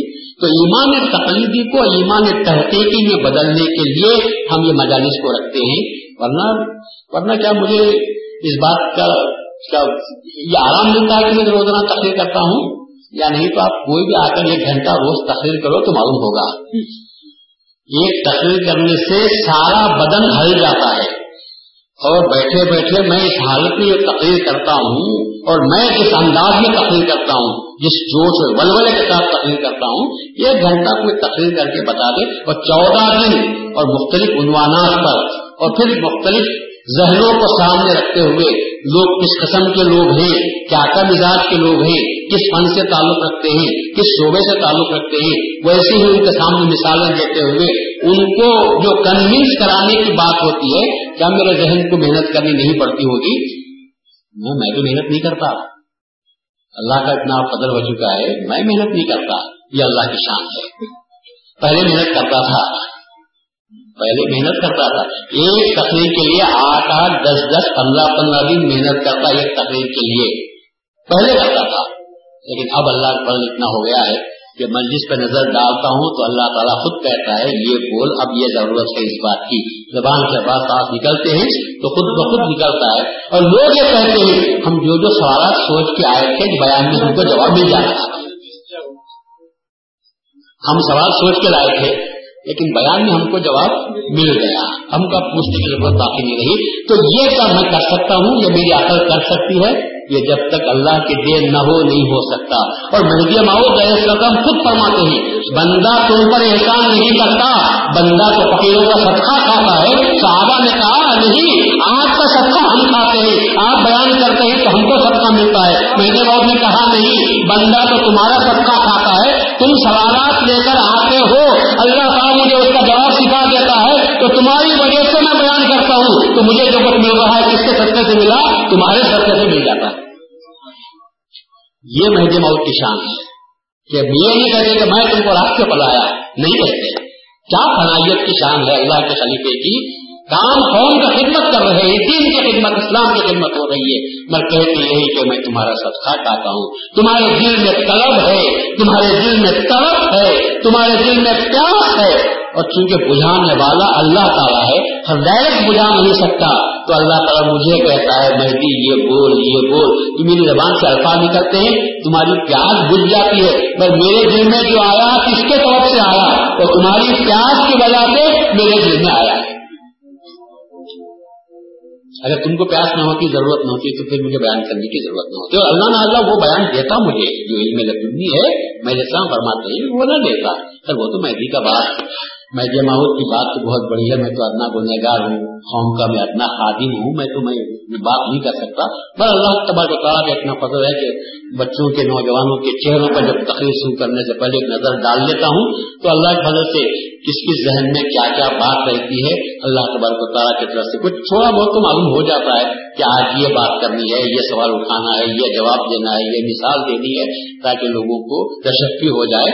اب میں محنت نہیں کرتا، اللہ کے پاس سے اب اللہ کا فضل شامل حال ہوا ہے، اللہ تبارک و تعالیٰ کی طرف سے بات ہو جاتی ہے، اللہ تعالیٰ لوگوں کے دلوں میں اس کی تاثیر بھی پیدا کر دیتا ہے، اور جس کی وجہ سے ہم دیکھتے ہیں کہ لوگ مسکراتے رہتے ہیں، ہنستے رہتے ہیں، اور بعد میں آ کر کہتے ہیں میں سوال لے کر آیا تھا، مگر جواب جو ہے آپ کے بیان میں مجھے مل گیا، اس لیے مجھے پوچھنے کی ضرورت تک نہیں پڑی۔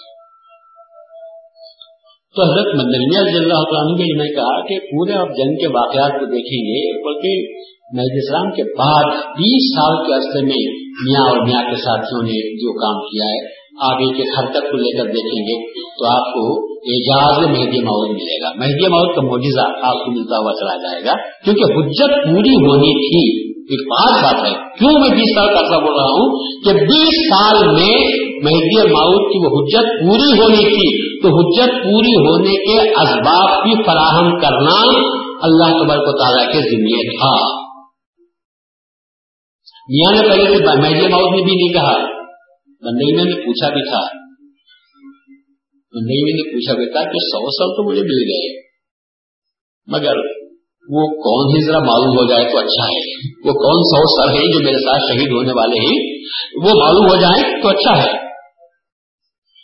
مہدی موعود نے فرمایا وہ اس وقت تمہارے سامنے نہیں ہے, وہ اس وقت تمہارے ساتھ ہیں نہ تمہارے سامنے ہیں. جب اللہ وقت لائے گا تو ان کو خود جمع کر دے گا. کیا بڑی شان کی بات ہے.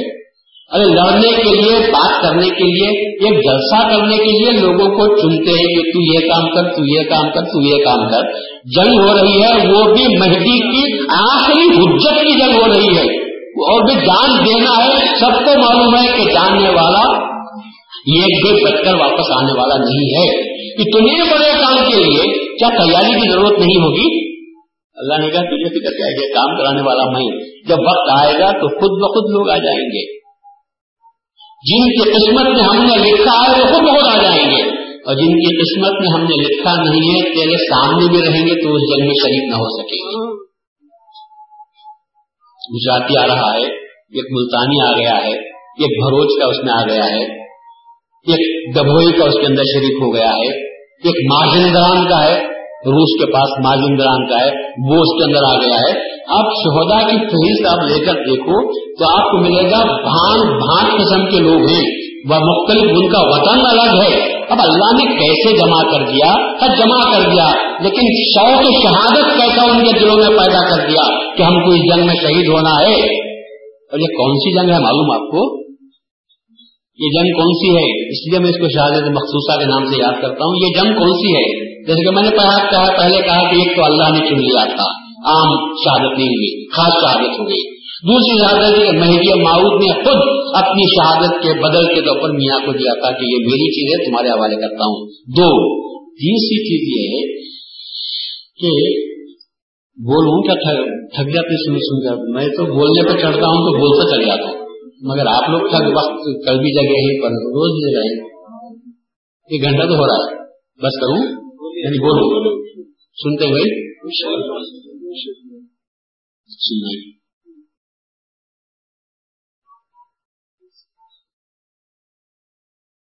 فتویٰ رسول نے فرمایا, حضرت ابو ہریرہ فرماتے ہیں وعدنا رسول اللہ صلی اللہ علیہ وسلم غزوۃ الہند, رسول اللہ ہم نے ہم سے ایک ہندوستان میں جنگ ہوگی اس کا وعدہ فرمایا.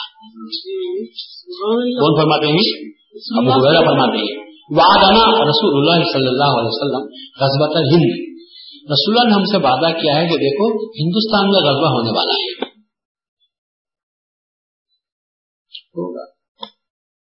اب ہند ادرک تو ابو ہریرہ کہتے ہیں. اب رسول اللہ نے کیا کیا کہا ہوگا وہ تو ابو ہریرہ بولتے نہیں, مگر یہ جو بات بولتے ہیں اسے آپ اندازہ لگاؤ کہ اس کا مقام کیا بیان کیے ہوں گے, اس جنگ کا واقعہ, اس جنگ کے حالات, اس جنگ کا مقام, اس جنگ میں حصہ لینے والے, اس جنگ میں شہید ہونے والوں کے مقامات کے عالیہ کیا کیا بیان کیے ہیں وہ تو حدیث میں نہیں آئے گا, لیکن رسول ابو ہریرہ کا تاثر جو ہے وہ بیان آ رہا ہے. آپ فرماتے ہیں کہ وعدنا رسول اللہ صلی اللہ علیہ وسلم عن ثوبان, یہ جو روایت آئی ہے حضرت ثوبان سے روایت آئی ہے جو نسائی کے اندر موجود ہے. تو آپ فرماتے ہیں کہ رسول اللہ نے ہم سے غزوہ ہند کا وعدہ فرمایا, اس کے بعد ابو ہریرہ کے الفاظ شروع ہوتے ہیں فإن أدركت أنفقت نفسي ومالي. آپ فرماتے ہیں کہ اگر مجھے وہ جنگ میں جانے کا موقع ملا, اگر میں اس جنگ کو پالوں تو میں اپنی مال اور جان دونوں کو بھی میں پورا خرچ کر دوں گا, جان کو بھی خرچ کر دوں گا, مال کو بھی خرچ کروں گا. فإن أدركت أنفقت مالي ونفسي, میں اپنے جان و مال سے متعلق نہیں کروں گا, سب خرچ کر دوں گا. اس بات فرماتے ہیں کہ اگر میں بچ گیا, اگر میں شہید ہو گیا فكنت افضل الشهداء, اگر میں اس میں شہید ہو گیا تو افضل شہید ہو جاؤں گا. تمام شہداء میں میرا مقام افضل ہوگا. کون کہتے ہیں یہ؟ ابو ہریرہ، جو جنگ بدر دیکھ چکے ہیں، جو جنگ احد دیکھ چکے ہیں، وہ ہستی فرما رہی ہے کہ رسول اللہ نے جس غزوے کا وعدہ کیا ہے اگر اس جنگ میں مارا جاؤں تو میرا مقام کیا ہوگا؟ افضل شہداء ہوگا. تو کیا رسول اللہ کے ساتھ جنگ نہیں کی ہوگی؟ اور کیا غزوہ بدر میں، غزوہ احد میں، غزوہ حنین میں شریک نہیں ہوئے ہوں گے؟ تو یہ جنگ میں شریک ہو کر شہید ہونے والے کا مقام رسول اللہ نے کیا بیان کیا ہوگا؟ کہ ابو ہریرہ کی تمنا یہ ہے بھائی اقتل، اگر میں اس میں شہید ہو جاؤں تو فرماتے ہیں کہ فکنت افضل الشہداء، تو میرا شمار افضل شہداء میں سے ہو جائے گا. اور اگر میں شہید نہ ہوں، اگر میں شہید نہ ہوں بلکہ میں راضی ہو گیا، بچ گیا، فَقُلْتُ أَبُو هُرَيْرَةَ الْمُحَرَّرَ، تو میں وہ ابو ہریرہ ہوں جسے دوزخ کی آگ حرام قرار دے دی گئی ہے، دوزخ کی آگ سے محفوظ، ہمیشہ کے لیے آزاد ہو گیا میں دوزخ کی آگ سے. رسول کی صحبت خود دوزخ سے آگ سے بچانے کے لیے کافی، بدر کے مقام بدر میں شرکت کافی ہے دوزخ سے بچانے کے لیے، احد میں شرکت کافی ہے بچانے کے لیے. کیا مقام ہے رسول کے صحابی کا، کیا مقام ہے رسول کے مہاجر کا، کیا مقام ہے مقام بدری کا، کیا مقام ہے بدر میں شریک ہونے والوں کو. رسول اللہ فرماتے ہیں اے بدریوں، اللہ تم سے راضی ہو گیا ہے، تمہارے دل میں جو آیا کر لو، اللہ تم سے پوچھے گا نہیں. مطلب ہے کہ گناہ بھی تم سے ہو جائے تو اللہ تم سے پوچھے گا نہیں، کیونکہ تم نے بدر میں شرکت کی ہے، اللہ تم سے راضی ہو چکا ہے. تو وہ ابو ہریرہ جو بدر میں بھی شریک ہیں، وہ ابو ہریرہ جو جنگ میں بھی شریک ہے، وہ ابو ہریرہ کہتے ہیں کہ اس جنگ میں اگر میں شریک ہو کر بچ گیا، زندہ بچایا، تو فرماتے ہیں کہ میں ابو ہریرہ، وہ ابو ہریرہ ہوں جسے دوزخ کے آگ سے ہمیشہ کے لیے جہنم سے آزاد کر دیا گیا ہے، اب وہ جہنم کے جانے کا کوئی اندیشہ نہ ہوگا. تو رسول اللہ نے اس غزوے کی کیا خصوصیت بیان کی ہوگی کہ رسول اللہ کا ایک جلیل القدر صحابی یہ تعریف بیان کرتے ہیں. اور یہ غریب رائی ہے کہ ابو صوبان سے روایت آئی ہے، نسائی کے اندر موجود ہے، ان صوبان رضی اللہ عنہ مولا رسول اللہ صلی اللہ علیہ وسلم فرماتے ہیں کہ اصابۃ من امتی اعاذہم اللہ من النار. رسول اللہ نے فرمایا کہ دو جماعتیں میری امت میں ایسی ہیں کہ جن کو اللہ تعالیٰ نے دوزخ سے محفوظ کر لیا ہے. اصابۃ تغزو الہند، ایک جماعت وہ ہے جو ہندوستان میں غزوہ کرے گی، وہ اصابۃ مع عیسیٰ ابن مریم علیہ السلام، اور وہ ایک ٹکڑی ہوگی جو عیسیٰ کے ساتھ ہوگی. تو اندازہ لگاؤ کہ ایک ٹکڑی تو وہ ہے جو عیسیٰ کے ساتھ ہے، وہ یقیناً اللہ تعالیٰ نے اس کو دوزخ سے بچا لیا ہے. اب اس بعد ایک ٹکڑی ایسی ہے جو ہندوستان میں غزوہ کرنے والی ہے، مگر ہمارے لوگ سنی لوگ یہ کہتے ہیں کہ اس سے مراد محمود غزنوی کے حملے جو سونا پر ہوئے. محمود غزنوی ہے یہ ہندوستان میں غزوہ کرنے والی جماعت سے مراد محمود غزنوی کے حملے. یہ کہتا ہوں کہ افسوس کی بات ہے، محمود غزنوی نے سونا پر جو حملہ کیا تھا دین کو پھیلانے کے لیے کیا، اللہ کے نام کو بلند کرنے کے لیے کیا. تاریخ پڑھنے والے بولو کیوں کیا تھا حملے، معلوم ہے کسی کو؟ ہاں، سونا لوٹنے کے لیے، سو دنیا کے لیے. فوجی بادشاہ تھا، فوج کو لایا تھا، حملہ کیا، لوٹا، کئی سو من سونا لے کر گیا. اور یہ کہیں کتنے حملے کیا ہے؟ 17 حملے کیا. کتنے؟ 17. جس کو ہم انویڈر کہہ سکتے ہیں، اس کی تعریف کیا ہے؟ انویڈر، باہر سے آ کر حملہ کرنے والا. اس نے ہندوستان پر حملہ کیا، ہم اس کو برداشت نہیں کرتے، وہ انویڈر ہے. اور اس نے حملہ کیا تو سونے کے لیے کیا. اگر وہ حکومت قائم کرتا تو ہم کہتے کہ اسلام کی حکومت اس نے قائم کی. حملہ کرتا گیا، لوٹ کر غزنی کو چلاتا جاتا گیا، پورا سونا لوٹ کر لے گیا. تو کیا یہ مال و دولت کے لیے کیے جانے والا حملہ ایسا ہے کہ ابو ہریرہ یہ کہتے ہیں میں اس میں شریک ہو کر مارا جاؤں تو افضل شہداء ہو جاؤں گا؟ جانے کی تمنا کیوں کرتے؟ وہ ابو ہریرہ جنہوں نے دنیا سمجھی، وہ ابو ہریرہ جو صحبہ پر بیٹھنے والے تھے، وہ ابو ہریرہ جنہوں نے دنیا کی کوئی طلب نہیں، وہ ابو ہریرہ جنہوں نے تجارت نہیں کی، وہ ابو ہریرہ جن کے پاس زراعت نہیں، وہ ابو ہریرہ جو بھوکوں مرتے تھے، رسول کی صحبت میں رہتے تھے، اور کبھی بھوک سے بےتاب ہو گئے تو لوگوں کے پاس جا کر پوچھتے تھے، آیت کا مفہوم پوچھتے تھے۔ ایک مرتبہ ابو ہریرہ تشریف لے گئے باہر، ایک صحابی آئے، ابو سے آئے تو پوچھا یہ آیت کا مطلب کیا ہے؟ آیت کا مطلب کیا ہے؟ آیت سناتے ہیں، وہ جو چیمون تاما اللہ بھی، وہ آیت یہ تھی، انہیں لوگوں کو اللہ کی محبت میں لوگوں کو کھانا کھلاتے ہیں۔ تو اس مقصد کیا تھا؟ میں بھوکا ہوں، مجھے کھانا کھلاؤ، تو وہ آیت پڑھ کر سناتے ہیں۔ ابو کیا فرماتے ہیں کہ میں بھی وہی حالت میں ہوں۔ رسول اللہ صلی اللہ علیہ وسلم آتے ہیں تو رسول اللہ کو پوچھتے ہیں وہ ہوگی، یہ آیت کا مطلب کیا ہے؟ رسول نے فرمایا میں بھی اسی حالت میں ہوں۔ تو جو دنیا کو ترک کیے ہوئے لوگ تھے، تو کیا وہ اس غزوے میں شریک ہونے کی تمنا کرتے؟ یا اس میں مارے جائیں تو حفظ شہداء ہو، اور اگر بچ جائیں تو جہنم کی آگ ان پر آرام۔ اور رسول اللہ یہ فرماتے ہیں، اور صاف کرنے کے لیے فرماتے ہیں کہ نہیں، ادھر ادھر نظر نہ بھٹکے، ایک جماعت وہ ہے جو عیسیٰ کے ساتھ ہے۔ اب میں پوچھتا ہوں، عیسیٰ کے ساتھ جس جماعت کا ذکر کیا گیا وہ کون سی جماعت ہو سکتی ہے؟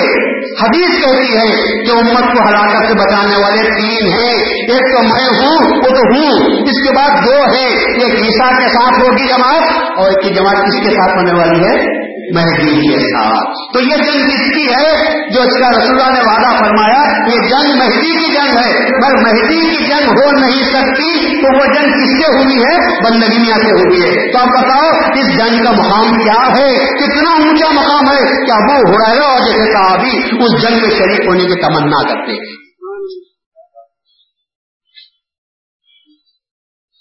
اور اونچے مقام کی جنگ ہے، کیونکہ خلیفۃ اللہ کی جنگ ہے، اور عیسیٰ علیہ السلام اللہ کے خلیفے ہیں۔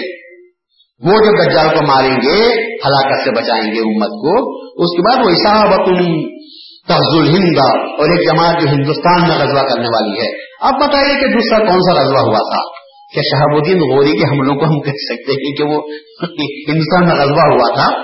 البتہ اعتراض یہ کر لیتے ہیں، یہ اعتراض کرتے ہیں کہ صاحب آپ تو عالم آدمی ہیں، غزوہ کو اس جنگ کو کہتے ہیں کہ جس میں رسول اللہ بنفس نفیس شریف ہو، عام دوسرے جنگوں کو جنگ کہتے ہیں یا سریا کے نام سے یاد کرتے ہیں، رسول اللہ جس جنگ میں ہوتے ہیں اس جنگ کو غزوہ کے نام سے یاد کرتے ہیں۔ میں کہتا ہوں یہ عجمیت ہے، یہ تمہاری تعریف ہے، ورنہ رسول اللہ صلی اللہ علیہ وسلم جس جنگ میں شریک ہوئے ہیں اس کو جنگ بھی کہتے ہیں، غزوہ بھی کہتے ہیں۔ آپ تاریخیں اٹھا کر پڑھیے تو آپ کو معلوم ہوگا، اور یہ مطلب کہنے کا یہی غزوہ اس جنگ کو کہتے ہیں کہ جس میں خلیفۃ اللہ موجود ہوتا ہے۔ تو اس جنگ میں بدر میں، حنین میں، احد میں حضرت رسول اللہ تھے، اللہ کا خلیفہ موجود تھا، معمول بن اللہ تھا، اس وجہ سے اس کو غزوہ کہتے ہیں۔ تو یہ ہندوستان کے غزوے میں کون شریک تھا؟ بندگیاں نہیں تھے، ظاہر میں بندگیاں تھے، باطن میں کون تھا؟ اللہ کا خلیفہ تھا۔ اس وجہ سے اس کو رسول اللہ نے کیا مقام دیا؟ غزوے کا مقام دیا۔ ہم نے نہیں دیا، رسول اللہ نے دیا ہے۔ یہ آپ بتاؤ کہ کون سا غزوہ تھا؟ آپ بتاؤ، وہ حدیث آپ کی پوری ہوئی نہیں ہوئی؟ رسول اللہ کا وعدہ پورا ہوا نہیں ہوا؟ نعوذ باللہ، اگر یہ کہتے ہیں کہ رسول اللہ کا وعدہ پورا نہیں ہوا تو نعوذ باللہ رسول اللہ کیا قرار پائیں گے؟ جھوٹے قرار پائیں گے۔ لیکن آپ ایسی پیشن گوئی کر گئے جو پوری نہیں ہوئی۔ تو کیا مہدی موعود کی عداوت میں رسول اللہ کو جھوٹا بنانے کے لیے تیار ہو جاتے ہیں؟ نہیں ہونا چاہیے۔ حالات کے سامنے رکھو، تحقیق کرو، بحث کرو، صحیح طریقے پر آپ بحث کرو، حالات کو ترتیب کے ساتھ بیان کرو تو آپ کو معلوم ہوگا کہ یہ وہ جنگ ہے جسے رسول اللہ نے غزوۃ الہند کے نام سے یاد کیا ہے۔ اور اس جنگ میں شریک ہونے والے کا مقام اتنا اونچا ہے کہ ابو ہریرہ کا منع کرتے ہیں، صحابی رسول جنہوں نے رسول اللہ کا چہرہ دیکھا، رسول کی صحبت اختیار کی، رسول کے ساتھ جنگوں میں حصہ لیا، وہ یہ کہتے ہیں۔ تو یہ مقام تو آپ اندازہ لگاؤ کہ 20 سال کے عرصے میں جو لوگ بندگی میاں کے ساتھ نہیں بھی تھے، عین وقت پر آئے تو میاں نے کہا کہ آ جاؤ، فوراً آ گئے, شہید ہوئے, شہید ہو گئے, اور وہ مقام پائے جسے رسول اللہ فرماتے ہیں افضل شہداء, تو وہ مقام پایا, اور جو شریک ہوا ان کو دوزخ کی آگ سے محروم محفوظ کر دیا گیا. اعاذهم اللہ من النار. یہ ایک حصہ کی جماعت ہے کہ رسول اللہ نے تو فرمایا تقسیم کر دی کہ بھئی امت کے اول میں میں ہوں, امت کے آخر میں عیسیٰ ہے, اور امت کے آخر میں مہدی ہے. جب عیسیٰ کا نام آ گیا تو مہدی کو تو لپکنا چاہیے کہ عیسیٰ کے ساتھ یہ جماعت کا ذکر آیا ہوگا, عیسیٰ کے ساتھ جو جماعت تھی وہ تو آخر میں آئے گی. اب اس کے ساتھ ایک ہی حکم میں جو جماعت لائی جا رہی ہے وہ جماعت کس جماعت پر وہ حکم ثابت ہو سکتا ہے؟ مہدی موعود کی جماعت بھی ہو سکتی ہے, اس لیے کہ اور کوئی آ نہیں سکتا. اب آپ کو اندازہ ہوا کہ یہ شہادت کا مقام کیا, اس لیے اس کو شہادت مخصوصہ کہتا ہوں. ایک تو اللہ کا حکم ہوا, دوسرے رسول اللہ کی بشارت, تیسرے مہدی موعود کی طرف سے وکالت کی تھی بندے کی میاں نے, مہدی موعود نے میں آپ کو حوالے کیا تھا. تو یہ تین باتیں ثابت کرتے ہیں کہ میاں کی جو شہادت تھی یہ میاں کی مخصوص شہادت تھی, شہادت عظما کہتے. اس شہادت کا مقابلہ دنیا کی کوئی شہادت کر نہیں سکتی, حتیٰ کہ امام حسین کی شہادت کو بھی اس کے مقابلے میں لایا نہیں جا سکتا, کیونکہ رسول اللہ نے اپنے بدل کے طور پر امام حسین کی شہادت کا وعدہ نہیں کیا تھا. اور غزوہ ہند کی وجہ سے وہ شہادت الگ ہو گئی, کیونکہ ہندوستان کا نام آ گیا. اب ہمیں پوچھتے ہیں کہ بتاؤ رسول اللہ صلی اللہ علیہ وسلم کے بعد خالص دین کی بنیادوں پر اللہ کے نام کو بلند کرنے کے لیے, یا خلیفۃ اللہ کے مقام کو صداقت کو بیان کرنے کے لیے کون سی شہادت ہوئی ہے, کون سی جنگ ہوئی ہے؟ رسول اللہ کے بعد سے لے کر آج تک 2001 تک ختم ہو رہا ہے, آج تک بھی بتاؤ کیا ہندوستان میں کوئی ایسی جنگ ہوئی؟ بابر نے حملے کیے, کیسے لے کیے؟ بابر نے حملہ کیا ہے, لے کیا انویڈر دنیا کے لیے, حکومت قائم کرنے کے لیے. اسلام کی حکومت قائم کی؟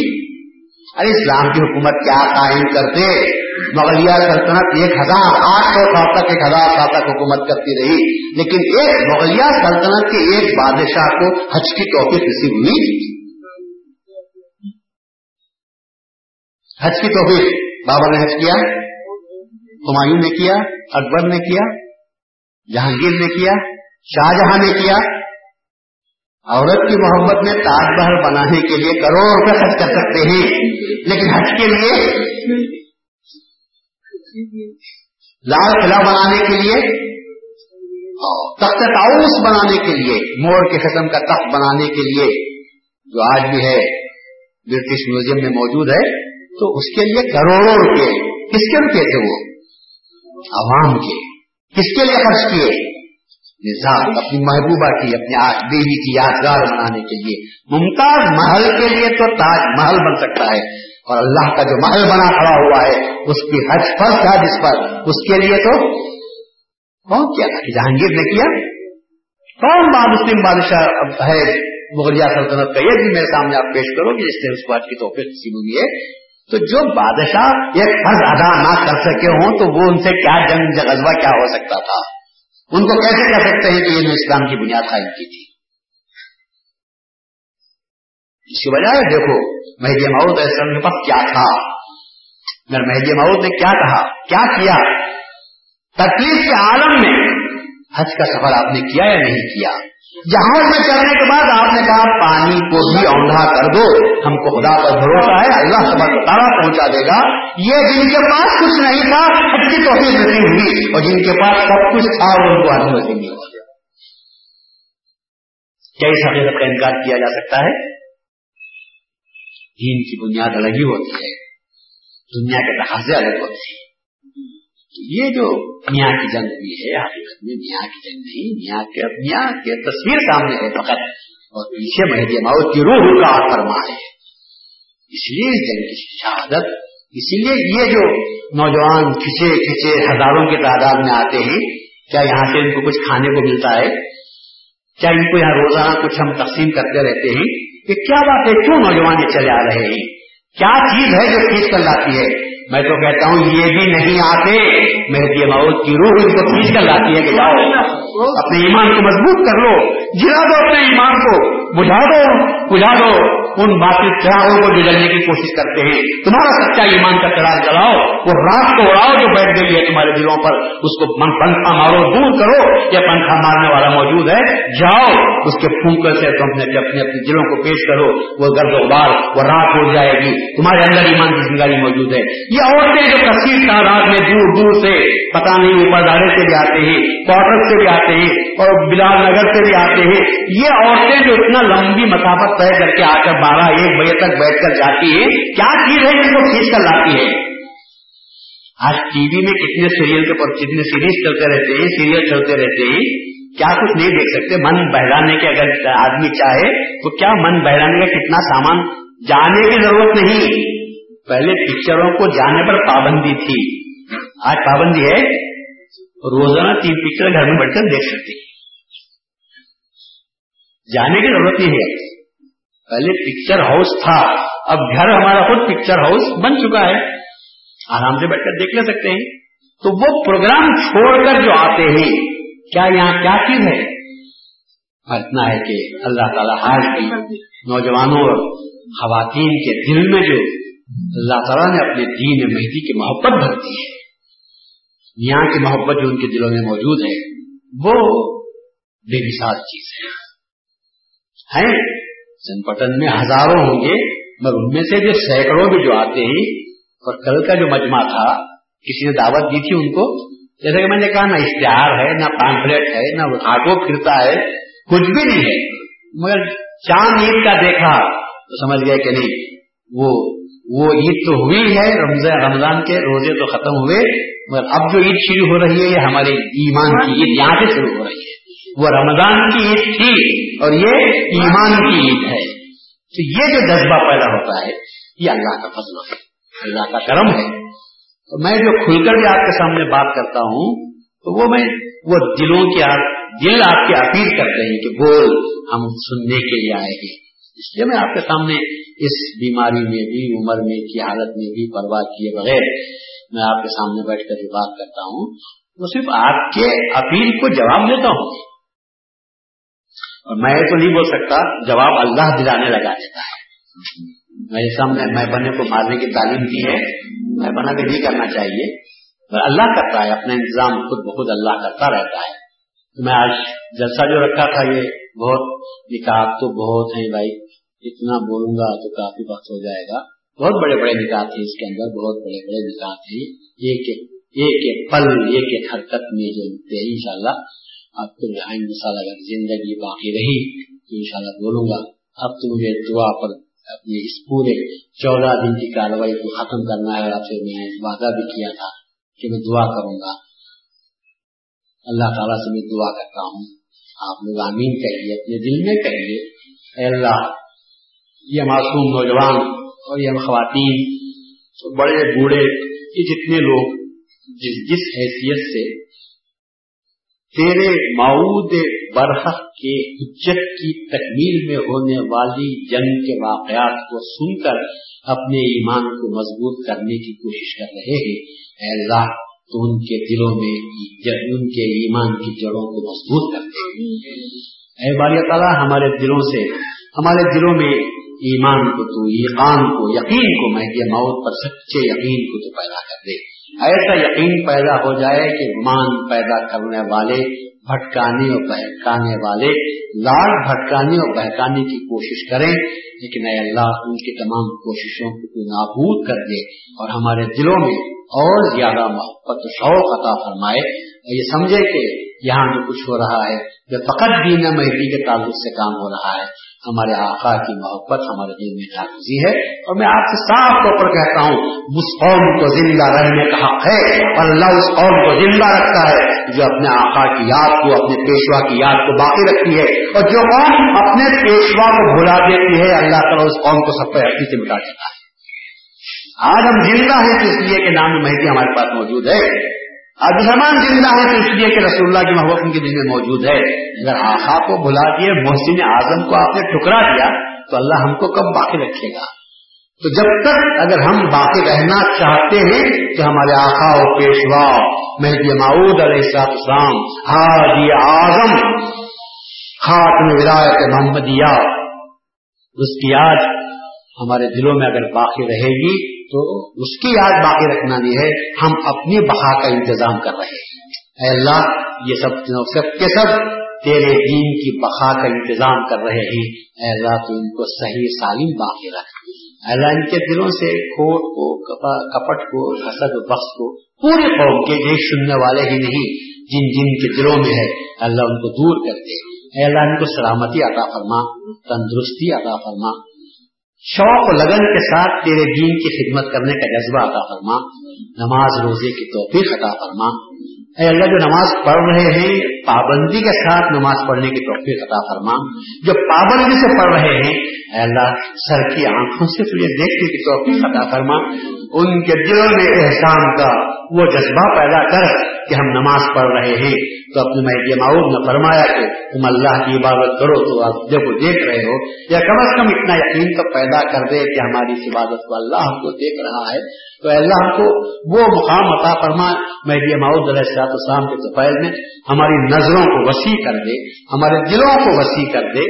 اے باری تعالیٰ جو لوگ بے روزگار ہیں حالات کا تقاضا یہ ہے کہ اللہ تعالیٰ ان کی بے روزگاری کو اللہ دور فرما دے, ان کو روزگار سے لگا دے, جن کے روزگار میں کچھ کمی واقع ہو رہی ہے حالات کے اعتبار سے اے اللہ تم کو برکت عطا فرما, تجارت میں ترقی عطا فرما, کام کاج میں دھندوں میں اے اللہ تو برکت و ترقی عطا فرما.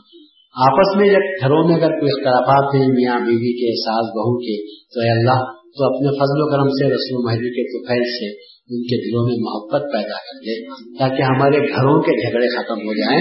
یہ گھروں کے جھگڑے ہی ہیں جو ہم کو مذہب سے دور کر دیتے ہیں. گھر میں میاں بیوی لڑتے ہوں گے تو کیا نماز میں شوق دل لگتا ہے, گھر میں سکون ہوتا ہے تو دھندا کرنے والا سیٹ پر بھی بیٹھتا ہے تو دھندا اچھا کرتا ہے, ورنہ ہم لوگ سوچتے تھے کہ میری اپنی بات ہے, ہمارے پاس استاد کبھی آتے مولوی صاحب ہمارے پڑھانے والے قرآن حدیث کے پڑھانے والے آ کر کبھی ہم پر غصہ کرتے تو ہم بولتے آج رات میں بیوی سے جھگڑا ہوا ہے تو وہ جھگڑا جو ہے بھڑاس ہمارے اوپر نکال رہے ہیں. تو گھر میں جھگڑا ہوتا ہے تو سیٹ گاہکوں پر غصہ نکالتا ہے, امام مسلم پر غصہ نکالتا ہے, مرشد مریدوں پر غصہ نکالتا ہے, ٹیچر شاگردوں پر بچہ غصہ نکالتا ہے. جھگڑا گھر کا اگر غصہ کہاں نکلتا ہے باہر نکل جاتا ہے اور عبادت میں دل بھی نہیں لگتا. تو اللہ سے میں دعا کرتا ہوں تو وہ جو جھگڑے چھوٹے موٹے گھروں میں ہوتے رہتے ہیں تو اے اللہ ان کے دلوں میں صلح و صفائی عطا فرما, آپس میں محبت کے ساتھ مل جل کر زندگی بسر کرنے کی توفیق عطا فرما تاکہ ہم تیری عبادت کریں, چھوٹی موٹی تھوڑی سی ٹوٹی پھوٹی بھی صحیح مگر وہ عبادت شوق کے ساتھ دل جمعی کے ساتھ دل لگا کر شوق اور تیرا عشق ہم میں پیدا کر دے تاکہ ہم جو کام کریں وہ اللہ واسطے کریں, سیاست کو درمیان میں نہ لائیں. یہ سب سے بڑی آج کی دور کی جو سب سے بڑی برائی ہے وہ کیا ہے؟ سیاست. اب شیطان خاموش بڑھ گیا ہے, اب شیطان کے کوئی دھندے نہیں, بولا یہ M L A M P کو کھڑے کر دیا ہوں, یہ میرے سب کیا ہے, یہ میرے ریپرزینٹیو نہیں ہے, اب مجھے لڑانے کی, اب مجھے کچھ محنت کرنے کی ضرورت نہیں ہے, الیکشن میں میں وہ کام کر لیتا ہوں جو 5 سال تک برابر خود بخود چلتا رہتا ہے, بھائی بھائی سے لڑاتا ہوں, باپ کو بیٹے سے لڑا دیتا ہوں, جو الگ پارٹی سے کھڑی ہوتی ہے مرد الگ سے کھڑے ہو جاتا ہے, میں ہر گھر میں جھگڑا ڈال دیا ہوں, اب مجھے لڑانے کی ضرورت نہیں ہے, ڈیموکریسی کو لا لیا ہوں تو خود بخود آٹومیٹک کام چل رہا ہے میرا اور یہ لوگ خود کام کر رہے ہیں, مجھے کچھ کرنے کی ضرورت نہیں ہے. تو ہم کو ضرورت اس بات کی ہے سیاست اپنی جگہ پر, مذہب اپنی جگہ پر, جہاں تک ہو سکے مذہب میں سیاست کو میں دنیا ڈوب نہ جاؤ کہ مذہب میں بھی خلل پیدا ہو جائے. اے اللہ اس سیاست کو ہم سے دور کر جو ہماری مذہب کی جڑوں کو کمزور کرتے ہوئے چلی جاتی ہے, اس سیاست کو ترقی عطا فرما جس سے ہمارے مذہب کی بھی ترقی اور ملت کی بھی ترقی ہو سکتی ہے, ان کو اللہ ترقی عطا فرما. اے باری تعالیٰ ہمارے آبا و اجداد جو مہذب پر باقی رہے اور جنہوں نے جانے دی تیری راہ میں, اے اللہ ان پر اپنی ثروات نازل فرما, ان پر رحمتیں اور برکتیں نازل فرما اور ان کے صدقے میں ہم کو بھی تھوڑا بہت عطا فرما.